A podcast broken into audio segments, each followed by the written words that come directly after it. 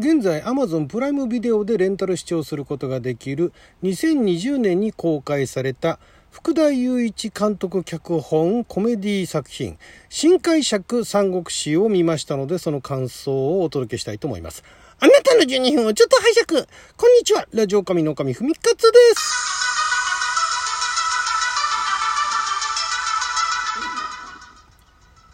映画トークでございますけれども、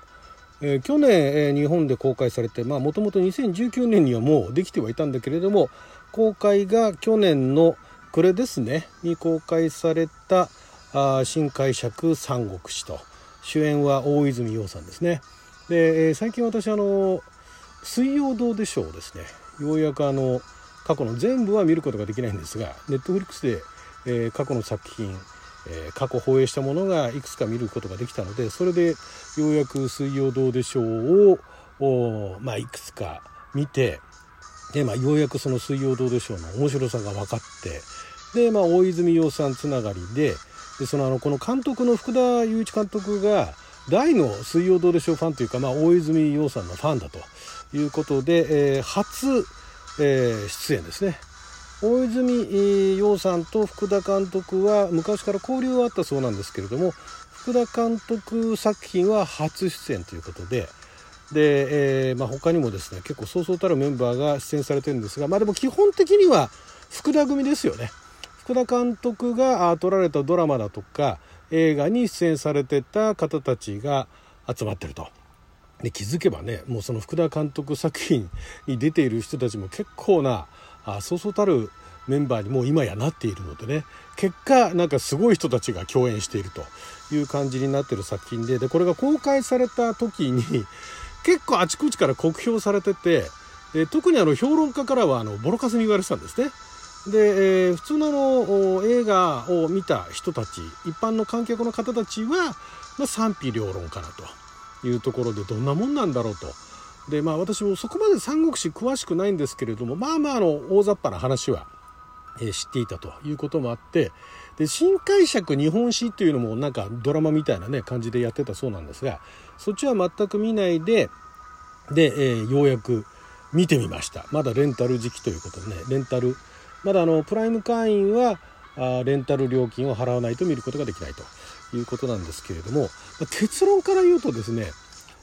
三国志という、まあ、三国志であったりとか三国志演技であったりですとかそういうあのフィクション的な三国志っていうのが過去にいくつかあったと思うんですがそこら辺のベースの話を、まあ、劉備のねあの主人公にした話をまあ、新解釈でということなんですけれどもこれねあの三国志の大枠のいわゆるその史実として残ってるあるいは三国志演義で取り上げられている事象というものは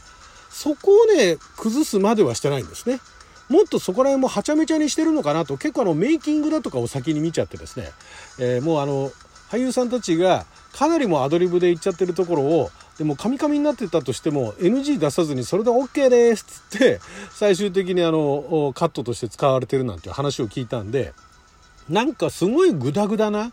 もうあの、それこそ水曜どうでしょうみたいな感じで三国志やるのかなと思ったら、意外と、その三国志の史実っていうものがあるもんですから三国志の史実だとかその三国志演技などで語られていたものっていうのがいくつか要所要所ポイントポイントで、えー、ちゃんとあるのであんまりその三国志から大きく外れただから新解釈っていうのもまああるんですよ。その実はあ諸葛亮孔明のいろんなあの戦略だとかアイデアっていうのは奥さんのねあの皇夫人が考えたものだとかねいう解釈だったりだとかそういう程度のまあ新解釈はあるんですがそこからさらに逸脱したものになってるかしたらそれほどでもなかったんですね。なので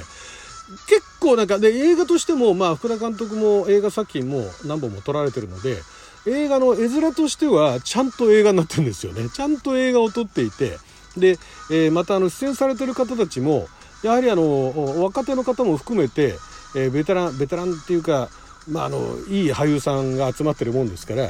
まあ、あのみんなで悪ふざけしてる感っていうのはあるんですけれどもでも結構様になっちゃってるところもあったりとかして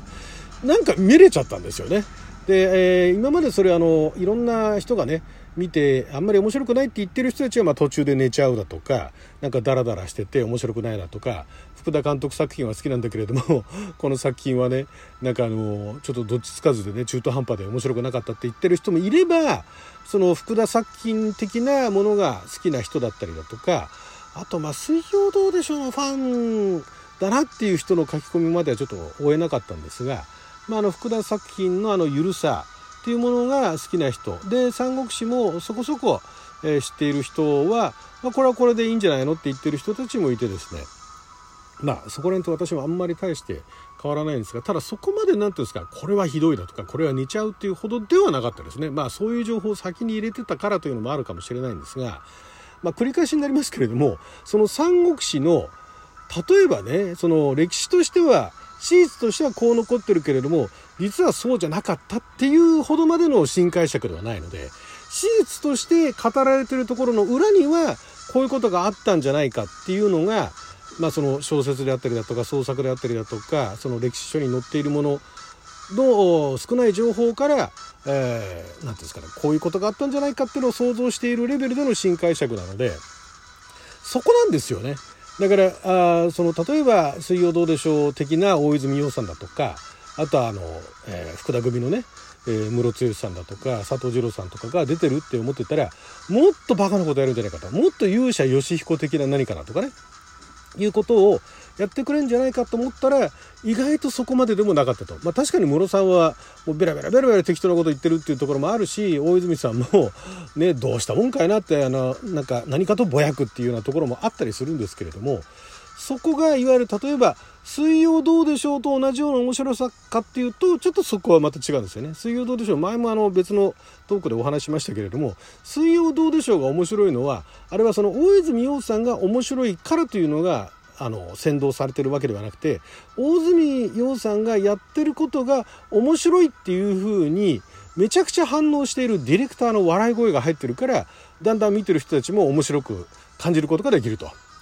いう仕組みになったんですね。で、映画ですから、映画はさすがにディレクターの笑い声だとか、それこそ何ていうんですかね、監督の笑い声だとか、スタッフの笑い声とかが入ってたらまたちょっと違ったのかもしれないですけども、さすがに映画でそういうことを作るわけにはいかないんでね。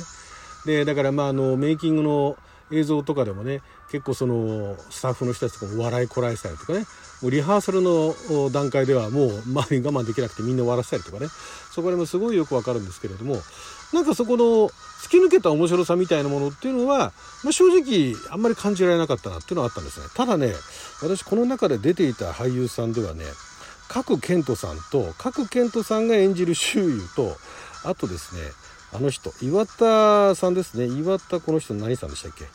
岩田えっ、ー、とね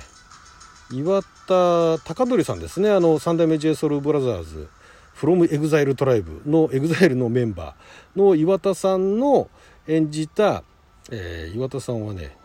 何を演じたんだっけ？あ長雲か。この2人がね私の中では収穫でしたね。面白かったですね。あの キャラキャラ的にっていうかそこをいい具合にやってて、えー、やらされてる感もないしそのちゃんとキャラが立っててそこが面白かったですね。特に賀来さんの周囲っていうのが終始なんかもう切れてばっかりでちょっとバカなんじゃないのっていうところまで行きかね行きかけているところのキャラクター演じてるんですけど非常にあの賀来さんが特に私は今回は